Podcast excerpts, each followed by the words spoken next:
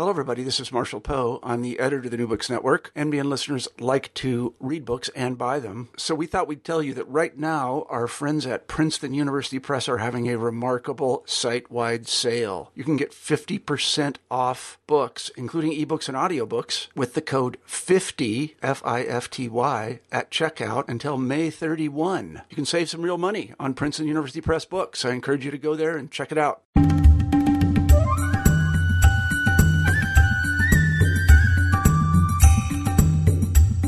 Hi there, and welcome to New Books in South Asian Studies. I'm your host, Ian Cook, and today we're talking about making news in global India, media, publics, politics by Sahana Udupa. The book is published by Cambridge University Press, and Sahana is a research fellow at the Max Planck Institute for the Study of Religious and Ethnic Diversity, and will soon be starting a new job as an associate professor at the School of Public Policy at the Central European University in Budapest. So, what role does Bangalore's private news culture play in shaping the southern Indian metropolis's ongoing urban transformation? Sahana Udupa's new book answers this question through a fascinating and fine grained ethnography of the city's bilingual news media exploring differences amongst the English language and local language press, class based civic activism, novelties in newsroom practices, and layers of journalistic identities, the book shows the ways in which a certain type of aspiration that has come to characterize certain news outlets conflicts and contends with the visibility of local urban cultures and the struggle for dominance amongst different actors in the news field. It truly is a really wonderful study, and I had the pleasure of speaking with Sahana just a few moments before. Okay, so it gives me great pleasure to welcome Sahana to the podcast. Now, your book is about newspapers, the print media, and urban change in Bangalore, which of course is the large southern Indian metropolis that I'm sure most people will know as both an IT outsourcing center and and, and other things as well. But let's dive straight into the big argument at the heart of your book. What does the what does an ethnography of print media tell us about a city like Bangalore? First of all, thank you very much, Ian, for this occasion and for the excellent forum you've developed to showcase new books in South Asia. Uh, thanks to the internet media, there are so many exciting avenues to communicate and connect today. Uh, and it's also interesting that media scholars like us not only take media as an object of study, but like many other scholars, more and more engage media, especially social media. So our object of study is also our space to articulate arguments. Uh, it's an int- intriguing recursive loop, I feel. Anyway, going back to the question on uh, making news in global India, media, publics, politics, which is the book that has come out, um, it is a story on journalists and news media. News is, of course, a daily diet for hundreds and thousands of people in India and across the world. Uh, news uh, is, in fact, the quintessence of modernity, as many people would believe it and a key subject for discussions on public opinion and democracy. Not surprising that there is a large body of scholarship on journalism, but the story in this book is different. Uh, it brings two important and dramatic developments in post reforms India on a single plane. First, news media's expansion, and second, the transformation of urban landscapes news and the cities seem to intersect in interesting ways. Not just that newspapers reported city news in a different way, but news narratives and the work of journalists looked so central to how cities were transforming. And this intersection is rarely recognized in journalism scholarship. And for urban studies, on the other hand, media reflect the ra- larger processes, but they are not, not of constitutive salience. Which means, yes, we understand that media are important, but they're only reflecting something that's uh, broader. Making news in global India, um, it tries to challenge both these perspectives and shows the fascinating ways in which news and the city intersect. I explored the news worlds of Bangalore city, the celebrated Silicon Valley of India, as you mentioned, uh, to unravel this intersection. And I do this with ethnography of newsmaking, something not very common in studies on journalism in India and even within broader scholarship on news, ethnography of news cultures and news practices. I carried out many years of ethnographic fieldwork inside the Times of India group, which is the largest media house in India, and also among journalists of different publications, Um, and I went to places where they socialize and gather news. So, this anthropological attention to details and nuances means unsettling some presumptions.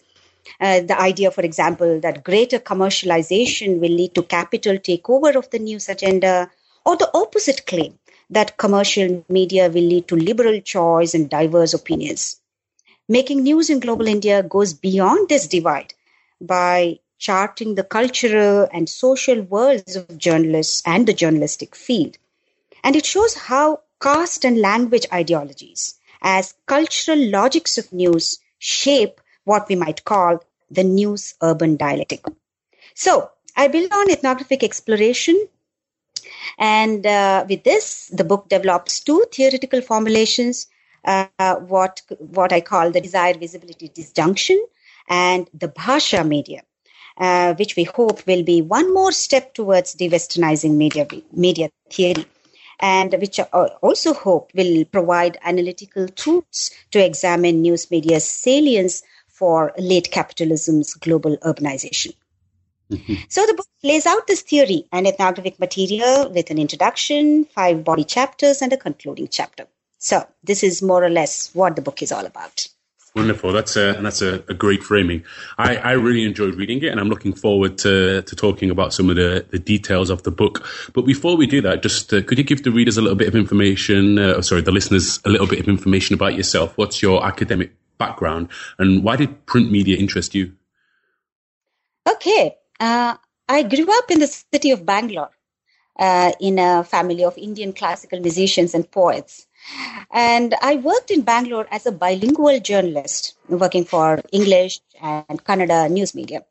And I was also involved in an academic project on Bangalore city headed by Carol Upadhyay. So the choice of the research topic, you know, news media and, and Bangalore city uh, was just so natural and obvious for me, right? Because I grew up in the city, had worked as a journalist in the city. So when I joined the PhD program at the National Institute of Advanced Studies in Bangalore and also started studies at the Annenberg School of Communication, a school for communication uh, at the University of Pennsylvania as a visiting scholar, I was fortunate to get um, right academic advice at the right time uh, from Carol Upadhyay, Sundar Sarukkai, A.R. Vasavi, Paula Chakravartty, Monroe Price, Barbie Zelizer, Michael Schudson, Arvind Rajagopal, and later media anthropologists who have done fantastic work on Indian news media. Uh, Ursula Rao, Mark Allen Peterson, uh, and many more, of course. And all my journalist friends, I wish I could name them all, uh, but for positive time. So I had seen the city changing in the 1990s. And this was the time journalism was also undergoing significant shifts and I saw it. We were in the middle of it all. And therefore, to me, this book had to happen. Um, if, if, you allow me to read from the book, um, sure. Uh, I, I, quote here uh, This ethnography is not the result of a single, if extended, period of stay in the field as an overdetermined setting for the discovery of difference, to quote Gupta Ferguson nor is it an outcome of a series of chance encounters and aleatory relations. It is an ongoing conversation with the city and the news community with whom I grew up as a student, a bilingual journalist, and later an academic researcher in making. From this location of an insider outsider and all the challenges, limitations, and benefits that come with it, I've tried to get a sense of what news explosion could do for a city like Bangalore and post colonial cities more generally in the current phase of global capitalism. I should then also admit that this research has been a long process of catharsis. The angst, frustrations, and failures of my tryst with journalism remained as a gnawing underside of my fascination for the profession its ideals, vanity, glamour, and unending possibilities, and the city of Bengaluru, its charm and challenges. I've not found these answers yet, but in the process of reflecting upon and exploring journalism and Bengaluru through the enmeshed position of an insider outsider, I rescue to myself and hopefully for a wider audience the quotidian realities, everyday sympathies, and the profound politics of the two preoccupations closest to my heart. So this probably captures how I feel about the book and what really made me to write what I've written. Mm-hmm. Wonderful. Thank, thank you so much. Um, I was, I was, I was wondering if you could give us um, maybe a bit of. Um, you start in the in the in the in the first chapter, I think, or in the introduction. You give us this this case of the Pink Chaddi campaign in uh, yeah in Bangalore, but but about Mangalore. So I was wondering, could you give us like could you give us tell us a little bit about this example and why it's so important for framing your book? Thank you. Um, this response, I must warn you, Ian, is going to be slightly long, so bear with mm-hmm. me. Mm-hmm. Um, I begin the book, as you mentioned, with this ethnographic uh, case. Uh, this was a controversy which uh, erupted somewhere during the middle of my fieldwork. The incident started in the coastal city of Mangalore, mm, which is quite close to the capital city of Bangalore in the South Indian state of Karnataka. A group of male activists from Sri Ram Sena, or Rama's army, a right wing Hindu nationalist outfit, had barged into a pub, targeting girls who were sipping beer or wine, dragged them out of the pub, beat them up, and chased them out. Hmm. And to these attackers, it was a war against what they saw as decadent urban modernity, manifest in big cities like Bangalore and its spillover effects in smaller cities like Mangalore. Mm-hmm. And in making their claims on how the city should look like and behave, uh, in fact, these male uh, attackers uh, drew upon the gendered rendition of Indian culture, which intricately links questions of sexuality with discourses of nation and tradition. And there is a whole lot of literature that uh, deals with this topic and in a, in a fantastic way. What was intriguing was that the attacking youth had invited a television crew to join them. So the, the television crew were ready to capture their strong arm tactics in full detail.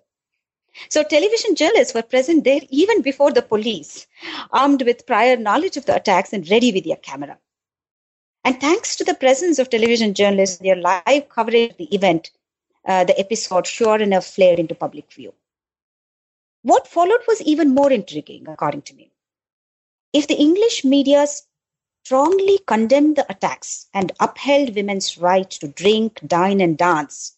The regional language media, although with some qualifications, supported the male activist claim that pub visits by women were against our culture. And uh, a group of uh, women in Bangalore, they thought this could only mean more policing of women's cultural and social habits. So they were all e-enabled women. They came together. They called themselves the Consortium of Pub Going Loose and Forward Women. This was the title they gave to their group. And they started this campaign called Pink Chaddi campaign or the Pink Underpants campaign on Facebook to protest the attacks. So they urged women to send pink underpants to the architect of the attacks and the chief of Ram Sena on Valentine's Day, right? So the protest use of pink chaddi as a symbol uh, overturned the notion of privacy as a mode of political struggle but it was also a kind of parodic reference to the brown shorts worn by um, RSS, which is uh, the right wing Hindu nationalist organization in India. And therefore, they're sometimes teased as the Chaddi Brigade. So, pink Chaddi was a kind of parodic reference to the brown chaddi that they wear. So, what was equally interesting was uh, their use of the internet, which enabled these activists to draw support from different parts of the world. And looking at this controversy, we can see that there is this deepening process of mediatization right? I mean, the protesters wanted the television crew to come and um, capture what they were doing. Uh, therefore, they alerted the television crew even before they went to the police. Um, and then there, there, there, were women activists who were uh, mobilizing support on the internet media. And therefore, we could call this a kind of process of mediatization where cultural, social, and political spheres become increasingly dependent on the organizational, technological, and aesthetic functioning of media in ways that they turn into forms or formats suitable for media representation, to quote Nick Couldry and Stig Hjarvard. So, in this controversy, the presence of the television crew and the promise of wide media coverage were not just significant, but by all measure constitutive of the event. And then there was social media, as I said, which provided a way to organize protest in unexpected ways. So the question is is this a unique incident, one off incident? The answer is no, as uh, you and me and many others who've been studying India or living in India know. Increasingly, for better or worse, the expanding media have emerged as an important cultural political force in India, as with the media wave we see in a broader swathe of what is now called the global south. In India today, the rhythms of everyday life and politics have become inseparable from the cadences of media narratives and the cycles of publicity they provoke. So, if you just look at the numbers, uh, the print news media, unlike in the West, newspapers are not dying but multiplying. Newspapers today reach more than 350 million readers, and 20 of the world's 100 largest newspapers are Indian. And then the television, satellite and cable, cable television, hugely popular, reach close to 70% of households in urban India. And the latest entrant, inter- internet enabled media, with 350 million internet users, the user base is next only to China and the USA. So you see this massive media expansion, which started in the late 1980s, um, of course, fueled by the Indian state's drive for privatization, opening up of markets, and media re-regulation, which together ended state monopoly over television and spurred consumer markets ready to be tapped by domestic and transnational capital. Newspapers of the sort we know, which emerged during the colonial era and played a key role in nationalist struggles against, uh, you know, British um, rule, etc., also underwent massive transformation, and there was more private capital penetration, and also all kinds of, you know, investments in the news media. And therefore, today there is excitement about expanding media as vehicles for citizens' voice, and e- and also an equally widespread cynicism that media are fully bought over by mighty politicians and businessmen who waste no time to trick the publics for selfish gains. So here you see there is exact as well as cynicism. Mm-hmm. But along with uh, you know media expansion and its ambivalent public reception, something else is happening in no small measure. Cities in India are changing and urbanization is unfolding in an equally dramatic way. I feel the city of Bangalore in uh, South India that we've been discussing provides an important window to this transformation. In the 1990s, Bangalore emerged quite unexpectedly, I must say, as the outsourcing hub for the global high tech economy.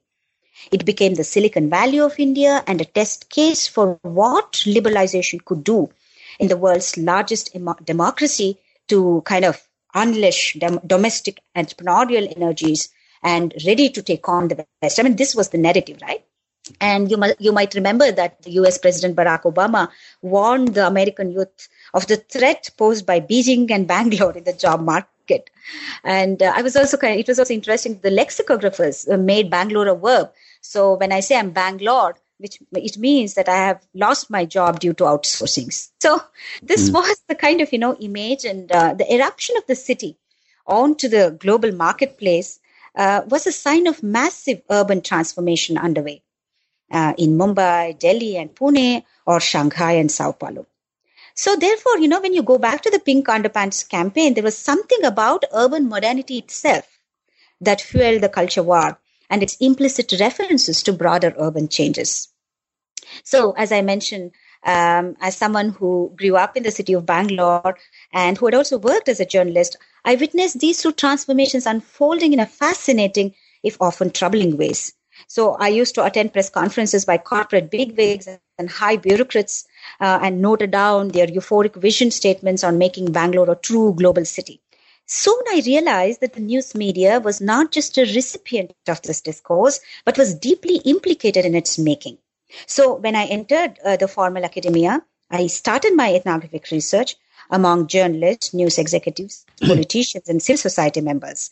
Um, I sat through editorial meetings, chatted with news executives, visited sites where journalists socialized or observed and participated in some of the urban protests, and of course, did some content analysis of news stories to bring urban and media transformations in a single frame and ask what happens when commercial news media expand within transforming landscapes of cities held in thrall to new linkages with the global economy.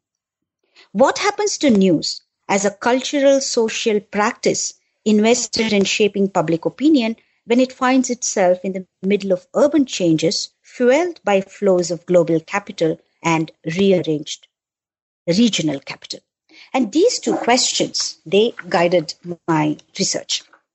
And when we start exploring this, the first thing that comes to uh, uh, face us is the limitation of some of the normative theories of press prominent in Western media theory.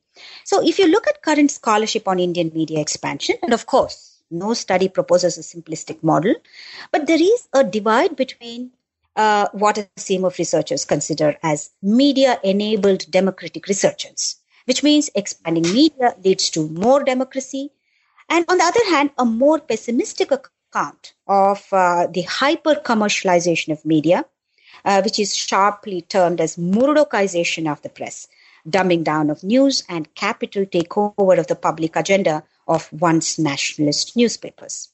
So there is this divide, right, in the in, in the evaluation, but uh, despite this difference in evaluations, the theoretical framework guiding many of these studies is the influential model of public sphere uh, elaborated by Habermas, and specifically the ideals of critical citizenry holding the ruling gov- governments and markets accountable to the autonomous public. Mm-hmm. And this is not something unique to Indian media scholarship. Uh, reference to Habermasian public sphere model is, in fact, a normal practice in journalism studies. And no doubt, uh, the public sphere model is useful as a descriptive and evaluative, evaluatory category. But as several critics have already argued, the ahistorical conception of journalism public interface fails to take into account the distinct trajectories of the press in various regions of the world. And it also precludes the possibilities of diverse modes of publicness and actually existing democratic practices. And here, of course, uh, we are reminded of Nancy Fraser uh, and Laclau on Mouffe. And uh, some of the recent anti colonial epistemologies in media studies have, in fact, taken this critique forward. So I develop on this scholarship and I argue that the abstraction of print publics solely as rational critical publics effaces the distinct histories of colonial encounter and post colonial developmentalism. And moreover, in, in, in countries like India, there are, there are also intense debates uh, around modernity and journalism. And these debates and practices are inflected by language ideologies and caste practices, among other things. So, to conceive of news media as embracing the already existing rational choices of public in a pure act of representation will actually obscure the varied social and cultural conditions within which print mediated subjects emerge and get constituted. And therefore, it is important for us to pay attention to the historical formation of this field and the social and cultural conditions that shape news cultures. And these limitations, in fact, become even more acute when we consider how you know urban landscapes are intersecting with news practices in an interesting way. And i believe uh, the case of the times of india where i've carried out the bulk of my field, ethnography fieldwork and news media uh, in the city of bangalore brings out these limitations uh, very clearly forcing us to develop uh, different uh, analytical tools and different theoretical formulations. Mm-hmm, mm-hmm. thank you. So let's that's a good segue into talking about the Times of India because you you you you argue throughout the book, specifically in chapter one, that the Times of India really was a such an important newspaper for understanding contemporary Bangalore. So I was wondering, could you please tell us a little bit about why it's so important, and also what sort of organize organizational mechanisms drive this newspaper? Yeah, that's uh, in fact a very interesting question because um, um, the story in the book begins with the rise of the Times of India in the mm-hmm. late 1980s and uh, early 1990s. In many ways, in fact, the Times of India is a microcosm for what happened to a large section of journalism in India in the decades of reforms, and how news media were in fact uh, was in fact one of the first to feel the effects of liberalization. I would say that the paper was a harbinger of changes. First, it openly declared that newspaper is like toothpaste, right? I mean, it is like any other consumer product. Uh, of course, there were commercial interests in the news field, but nobody really came out and said, look, this is just like toothpaste. Um, newspapers are uh, like any other consumer product. And this was kind of different from the narratives of um, uh, newspapers as uh, vehicles for public opinion and so on. Uh, I was, in fact, very intrigued by this metaphor of toothpaste from a top ranking um, executive in the Times of India to a beat reporter. Everybody was describing the newspaper as toothpaste, you see. So, but it, it was an important metaphor, and that also shows us how the newspaper was changing. And then, second, it um, started a very aggressive cover price wars, right? It slashed down the cover price and it introduced colorful page layouts and uh, new themes for news and brought the branding and marketing teams right to the center of news creation. And this is a story that uh, is familiar to many of us. Even in the West, newsrooms have been changing, news companies are changing their policies. But very important, uh, the Times of India was particularly attentive to the changes happening in a city like Bangalore. Uh, as I mentioned, because of the city's newfound location in the global economy, there was an influx of high tech migrants and people employed in ancillary or business process outsourcing companies, which uh, together had created a generation of workers with more disposable income. And the paper saw this as the new urban middle class and called them the new reader so, according to them, there was a new reader in uh, post reforms India. And this new reader of New India, according to them, they drove the shopping mall and IT revolution. They aspired for high quality education and they didn't like at all formal politics. This was the kind of you know picture, imagination of the new reader. And behind the new reader, there was this new conception of the local as a global city, which was seen as cosmopolitan. And so the ideal inhabitant of this global city was mobile, flexible, economically ascendant, culturally accommodating, and very, very young. I capture this discursive shift and all its materialities as mediated desire. This was evident in the rapid rise of stories on real estate, for example, mm, uh, sparking desire to uh, acquire plush, plush uh, residential and office properties and uh, the paper brought special supplements to um, you know encourage this sector. And then there was this new phenomenon called page three journalism a combination of celebrity journalism and entertainment. The idea was to generate a positive feel among the readers by celebrating personal wealth fashion lifestyle sex sports and consumption and to recast them as legitimate youth aspiration and most of the real estate and page three journalism, of course, uh, was also uh, paid content, uh, at least a large part of it. And finally, leaders of the new economy, the high tech ex- uh, economy in Bangalore, they emerged as the new visible face of this aspirational India.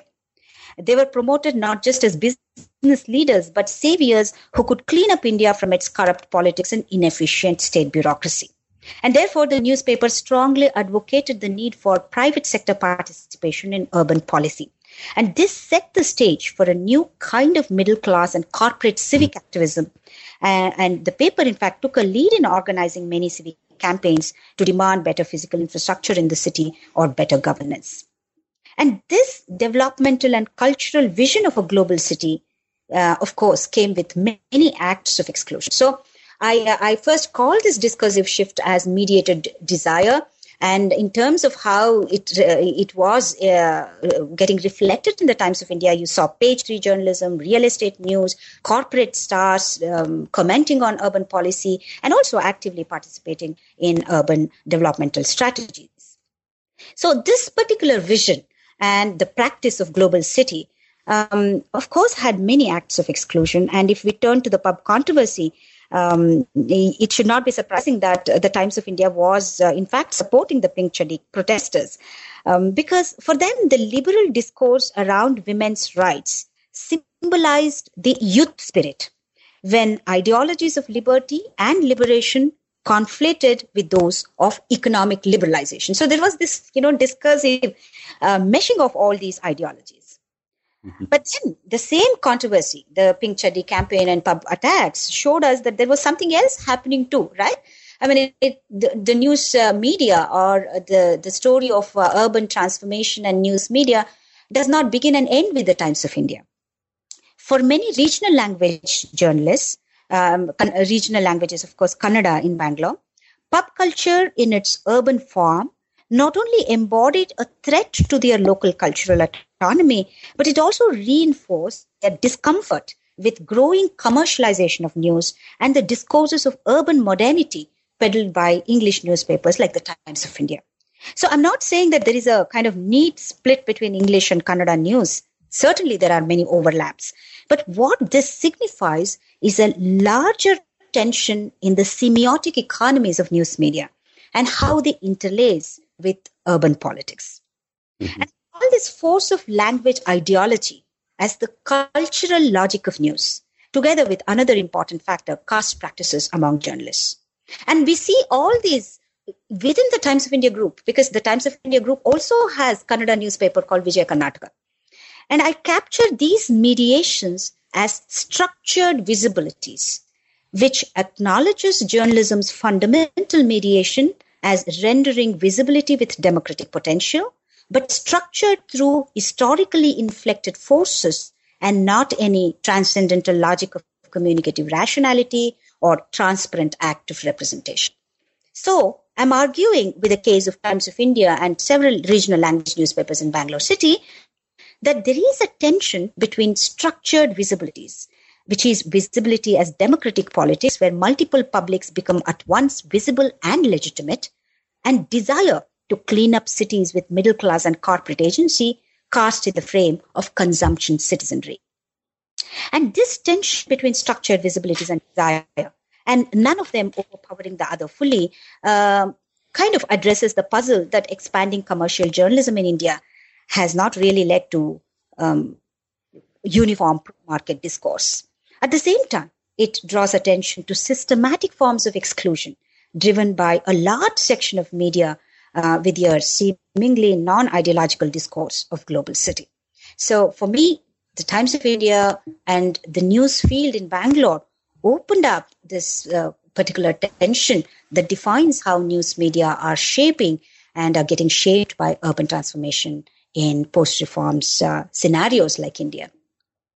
Wonderful, thank you so much. And that uh, all these these concepts, I, I, really, I really was taken by these concepts, even though I don't work on on media myself. I could see them, I could see them working in many different other contexts. But let's let's stick talking about the sort of the, the workings of inside the, the newsroom. In, in chapter two, you introduce a concept that I really like, which, which you call patterned permutations. And this is to describe the innovations in, in newsroom practices. So for the sake of those who haven't yet had the chance to read the book, could you tell us what you mean by this and what such patterned permutations do in regards to the relationship between the, the private desires and, and the public realm?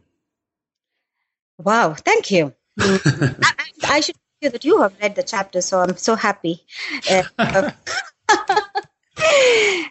um, patterned permeations. Uh, there was something interesting happening on the news floors of the Times of India.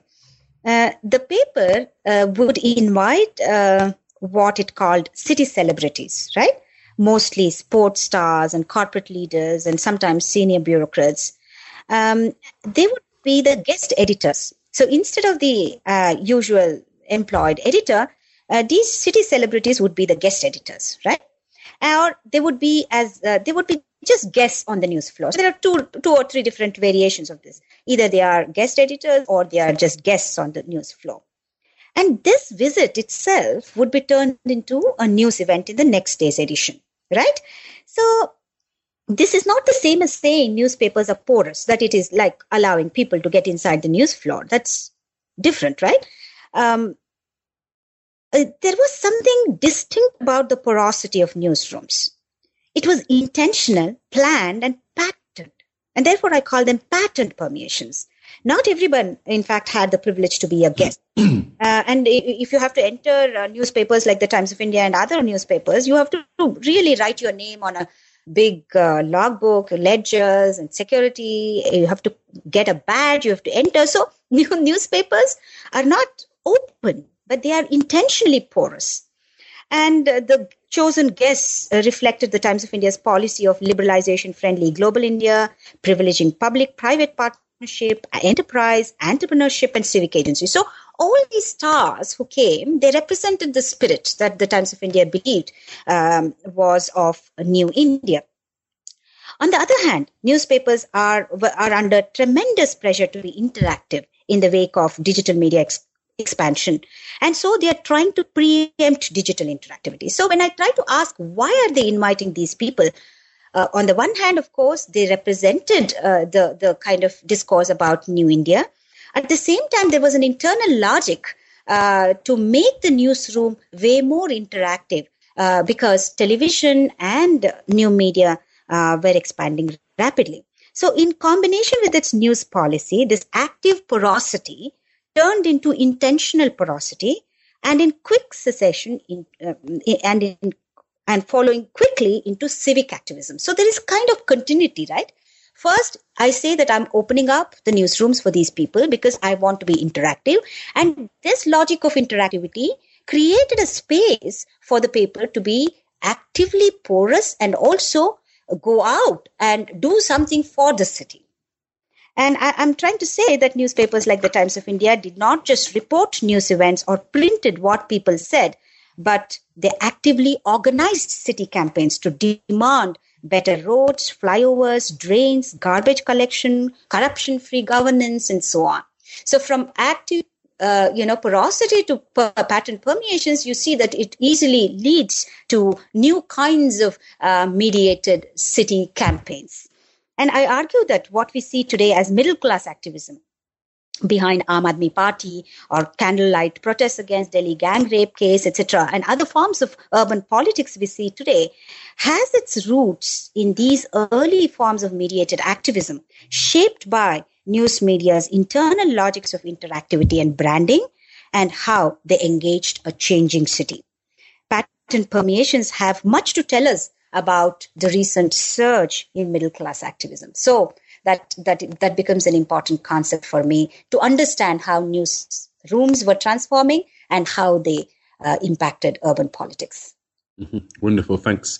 You've already mentioned you used to work as a as a bilingual journalist, and of course, uh, Bangalore has both a healthy English and Kannada media, Kannada, as you've already mentioned, being, of course, the local state language. I suppose many people might imagine, especially given that the makeup of Bangalore with lots of North Indians coming to work in the city who don't learn Kannada and just speak English, that the English language media is more for the elite, whilst the Canada, Kannada language press is maybe more for the subaltern groups for, or, or something like this. But actually, as, as you show in the book, it's much more complicated than this, isn't it?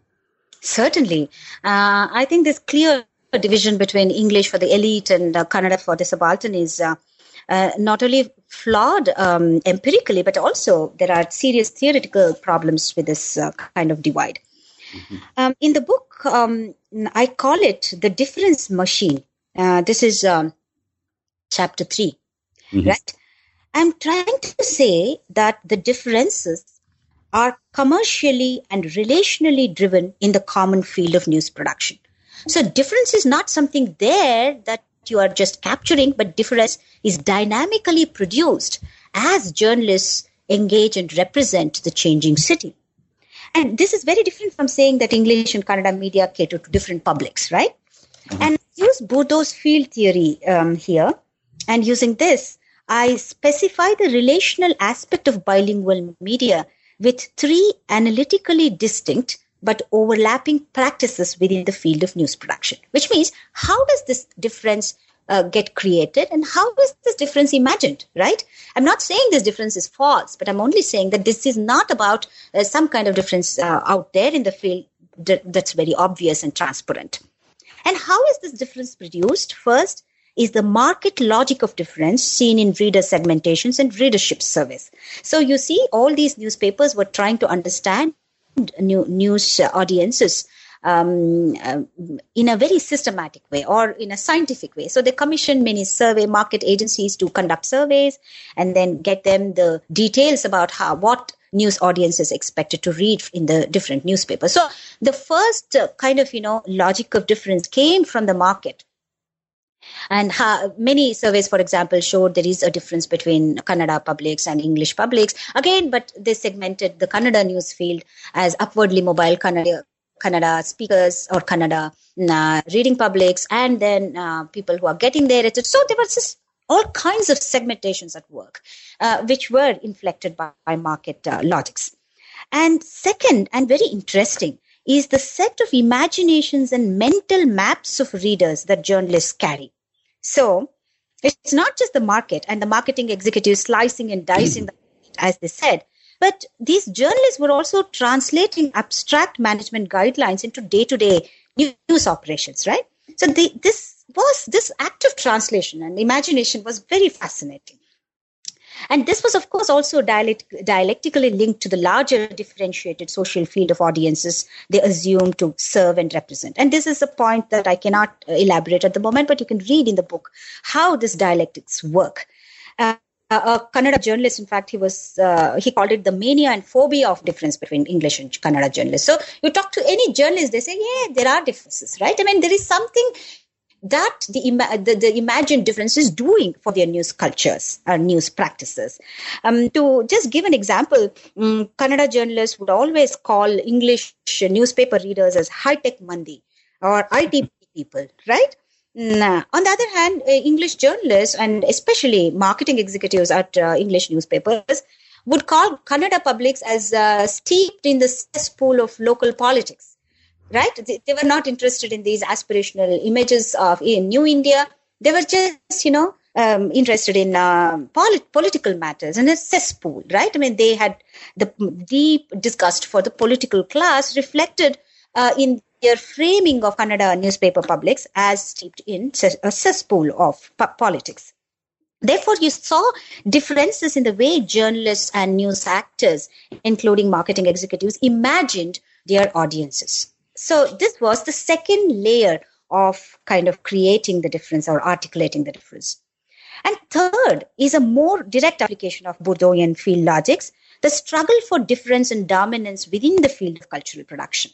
And this is played out through mutual references and antagonism among various news actors in the field. So here the reference is not to someone outside, but among themselves. You know, how do Kannada journalists look at English journalists and how English journalists look at Kannada journalists? A, a senior Kannada journalist, in fact, called uh, blamed, I must say, blamed English English language journalists as cooling glass journalists, right?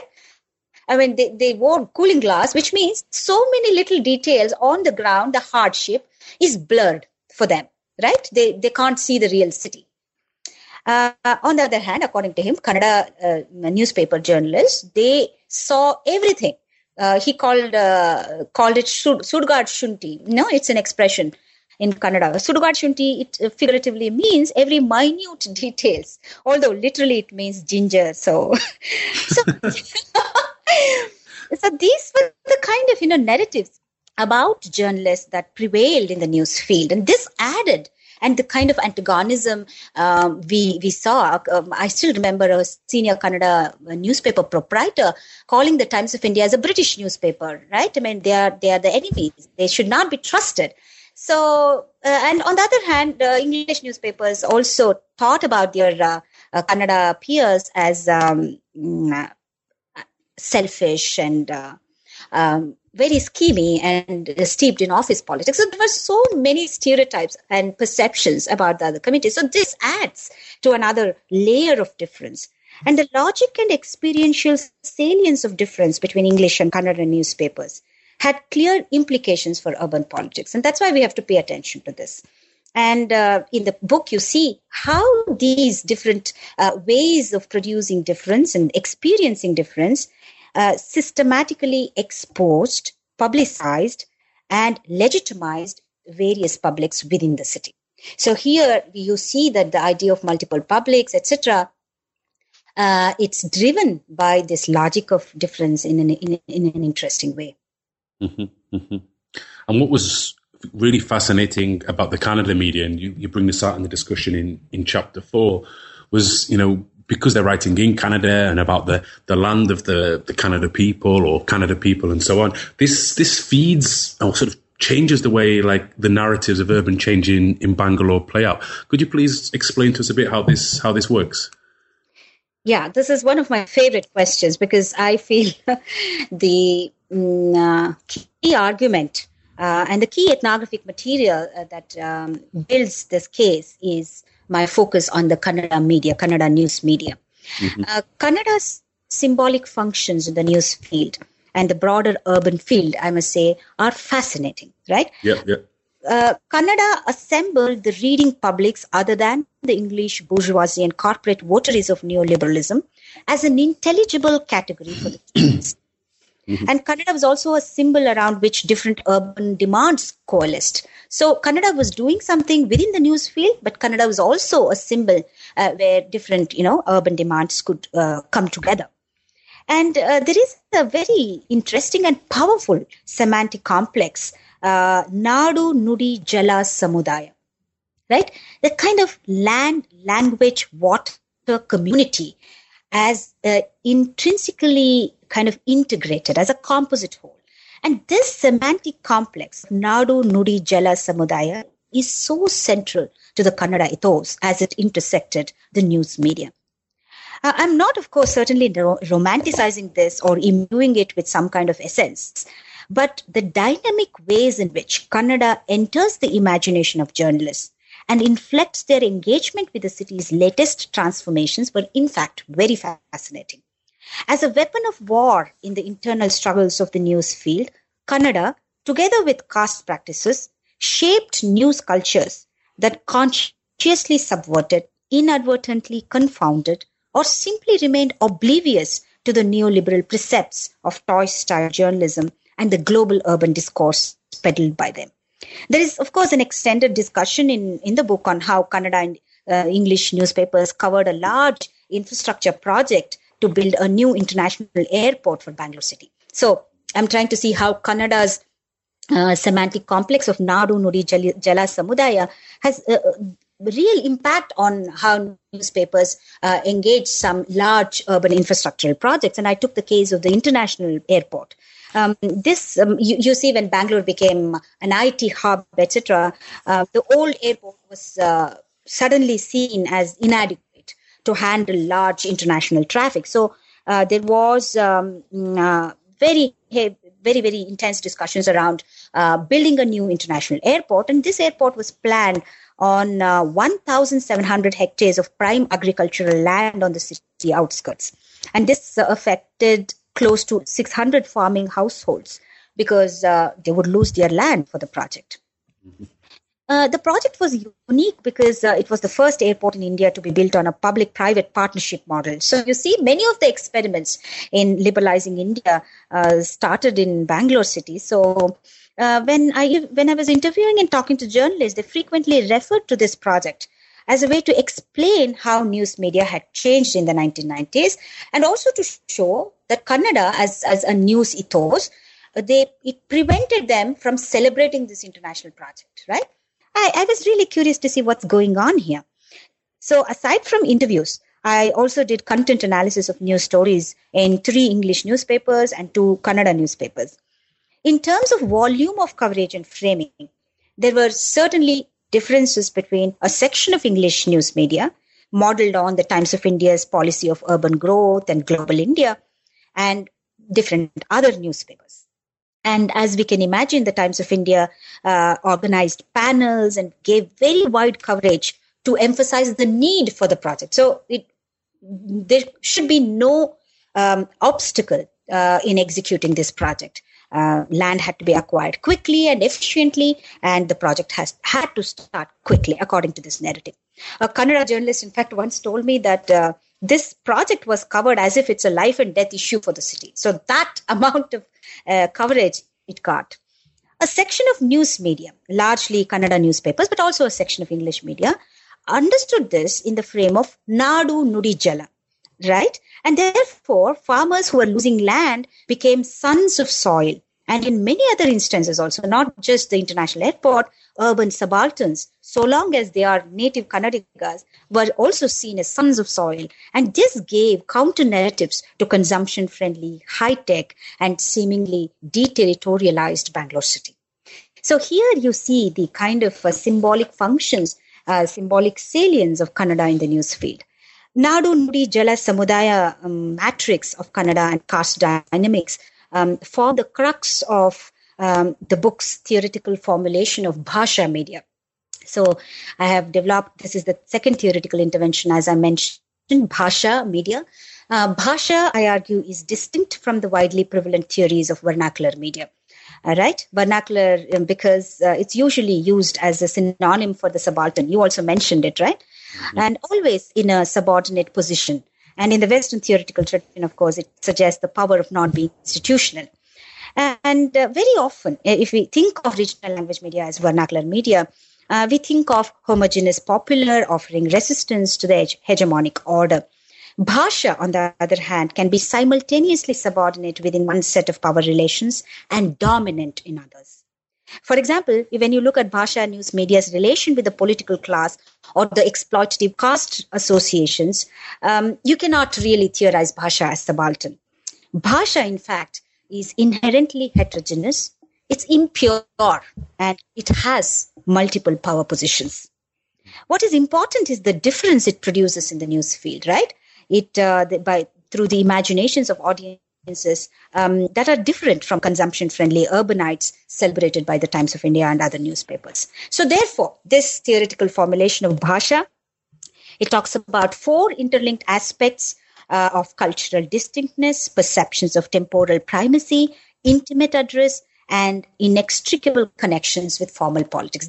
This is how I differentiate that from uh, the widely prevalent theory of vernacular media. Uh, of course, I cannot give the details. I'll save all the details for those who are going to read the book fully. yes, definitely. and, I, and I would recommend reading it. As, as, as I said before, I really enjoyed it. And one of the Thank things you. I and one of the things I enjoyed after opening the first page when I always like to do these books for the podcast, I say, okay, how many chapters? What are the titles of the chapter? And the, the last chapter, the last um, full chapter, chapter five, the, the title jumped out to me because it's called "Journalists are Pimps." So uh, I suppose that's a, I suppose that's a good question to to ask you now. Is why? why? why? Well, uh, this um, now this is how, in fact, an influential Kannada newspaper proprietor described journalists. And uh, he he also looked very angry when he said that. You know, he was so disgusted. He said, "Well, I mean, you think of journalists as uh, public service um, professionals? Not at all. They're pimps." And then uh, he was actually referring to journalists who brokered deals, created rifts, and spread rumors among the political class. And they did this to advance uh, the interests of their politician friends and in turn their own prospects. And therefore, we see this uh, uh, quite a lot in what we define as the Bhasha media. Um, brokering deals and spreading rumors or relaying information um, connecting politicians so this is a you see all this in in chapter in the chapter on caste practices right so the dynamics of caste and politics um, how how they become uh, dealers in, in the political field. So that's why I would say that um, PIMS and such expressions in Bhasha media should caution us against romanticizing or taking a very neat normative position on uh, the bilingual uh, news field. So we have to be a little more careful, and uh, as anthropology has taught us, um, see where you can complicate it, including narratives like the PIMS. That's good. So we've been uh, speaking a lot throughout throughout this discussion about the specificities of Bangalore's print media, but I'm sure that many people listening will probably be thinking through how this relates to context that, that they're familiar with. So I was wondering, as a, as a way of concluding our discussion on the book, could you reflect a little bit on the ways in which your study speaks to the place of local media in what is an increasingly globalizing world a bit more generally? Okay, fine. Um, this this book, of course, um, there are two other uh, interventions uh, for broader scholarship: public-private uh, and uh, patterned permeations, as uh, as opposed to chaos theory, etc. But I think uh, the key argument here is also about globalization. Mm-hmm. As I mentioned in the beginning, this book speaks to the dynamic process of globalization in the post-Fordist era. Mm, when cities across the world, um, liberalizing economies, economies especially, uh, they see that the cities are changing and news media are doing something very interesting in these cities. Uh, Appadurai and Breckenridge point to media uh, as uh, something that impels the work of imagination, to quote them. But how exactly does media compel and impel imagination, which is so central to the current phase of globalization? I feel this book provides one approach to address this question by mapping, if I have to quote from my own book, the diverse cultural practices of a news field in a post colonial globalizing city, where the conventions of news, convictions of journalists, and deeply entrenched struggles for difference among news actors shaped and reshaped a constantly mutating field of contesting claims on the local.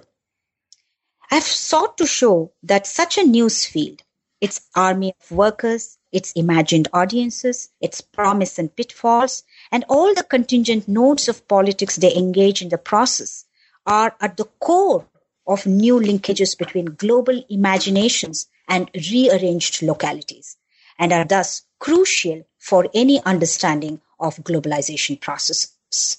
So, therefore, in a way, it grounds globalization studies. It also looks at the mediation of globalization processes, and it also tells us how uh, journalists were also the recipients of this discourse of global urbanization. So, at three different layers, you see that globalization literature cannot forget and ignore the news media.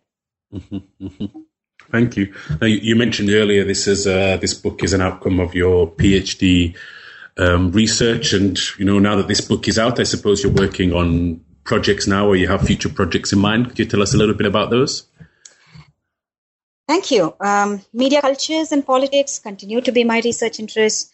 Uh, my current research is on digital media politics in India and among the South Asian diaspora in Europe. Uh, latest publications uh, have been on the rise of online right wing volunteers and anti corruption activists. Uh, in India. So I'm looking at how Twitter, Facebook, and other social media platforms are shaping a new kind of political enterprise, uh, what I call ideological entrepreneurship uh, among uh, net users in India. Uh, this also speaks to, of course, uh, growing interest, uh, scholarly interest, policy interest, and general interest on how new media platforms are changing the way politics is uh, experienced and how people are participating in political debates. So, this is the space which is just uh, with new media expanding at such a dramatic pace in India, and also the way uh, television connects with new media debates. Newspapers also borrow debates uh, from the new media and new media reflecting the mainstream media narrative so there is this you know polymedia context right so the way it it, it really brings about new kinds of uh, political participation is, is just fascinating so i'm trying to understand that um, I'm theorizing digital politics as uh, some kind of, you know, globally inflected new media culture. And I'm looking at three diff- significant elements here online gamification, online abuse, and the culture of facticity. So these are all uh, reflected in some of the um, latest publications and also the second book I'm writing on digital media politics in India. Wow. And building on this material and collaborations with scholars working on internet media in Africa and South Asia, uh, we are also developing the concept of extreme speech as an anthropological critique of hate speech debates. Uh, internet politics and internet governance in different contexts of the so-called global south and also at the European level, uh, which is the European Union, uh, are the latest research areas I'm pursuing. Wow. So it's all exciting. the work here, uh, where all, all, this is played out um, the world of media, which uh, mediates and remediates our lives uh, in um, interesting, uh, immediate ways. Wonderful, wonderful. It sounds absolutely fascinating, um, and we look forward to to, to reading the, the fruits of that research in the future. Um, there's nothing more for me to do apart from to thank you again for coming on the podcast. It's been a real pleasure speaking with you about your book today. So uh, thanks a lot. Thank you very much, Ian. Thanks for this opportunity and thanks for your wonderful questions. And thanks for reading the book as well. no worries. Bye bye. Bye. Thanks so much for listening to New Books in South Asian Studies. I've been your host, Ian Cook, and today we've been talking about making news in global India by Sahana Udupa. I hope you enjoyed our conversation as much as I did, and I hope you're going to check out the book for yourselves. Tune in again next time. ta